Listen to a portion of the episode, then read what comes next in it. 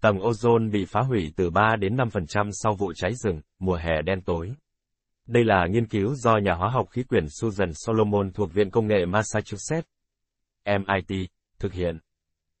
Phát hiện này đã làm dấy lên mối lo ngại rằng việc vá, lỗ hổng hiện có trên tầng ozone có thể mất nhiều thời gian hơn do biến đổi khí hậu đang làm trầm trọng thêm các vụ cháy rừng.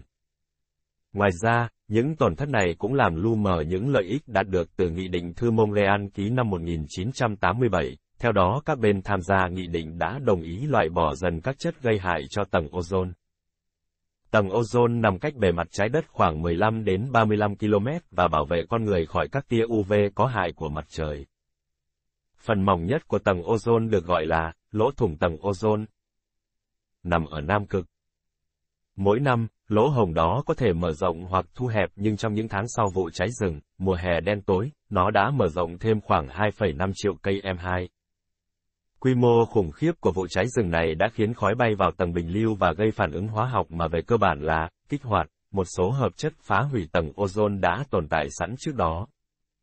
Những hợp chất này được giải phóng trong quá trình bay lên khí quyển và phân hủy của các hóa chất có tên gọi là chlorofluorocarbon, CFC, được sử dụng trong bình xịt aerosol, dung môi và tủ lạnh.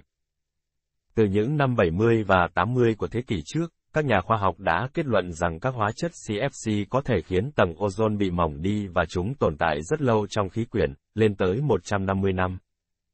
Tuy nhiên, theo ông Martin Zucker, giảng viên tại Trung tâm Nghiên cứu Biến đổi Khí hậu thuộc Trường Đại học New South Wales, Australia, không phải đám cháy rừng nào cũng gây tác hại đến tầng ozone, chỉ những đám cháy rừng rất lớn mới gây tác động nghiêm trọng như vậy. Đơn cử như các vụ cháy rừng hiện đang xảy ra ở bang New South Wales có thể sẽ không làm ảnh hưởng đến tầng ozone vào năm tới.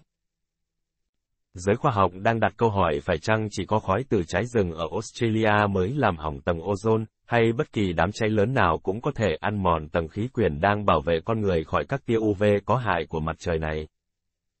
Để tìm câu trả lời, các nhà khoa học sẽ cần phải tiến hành nhiều cuộc nghiên cứu hơn nữa.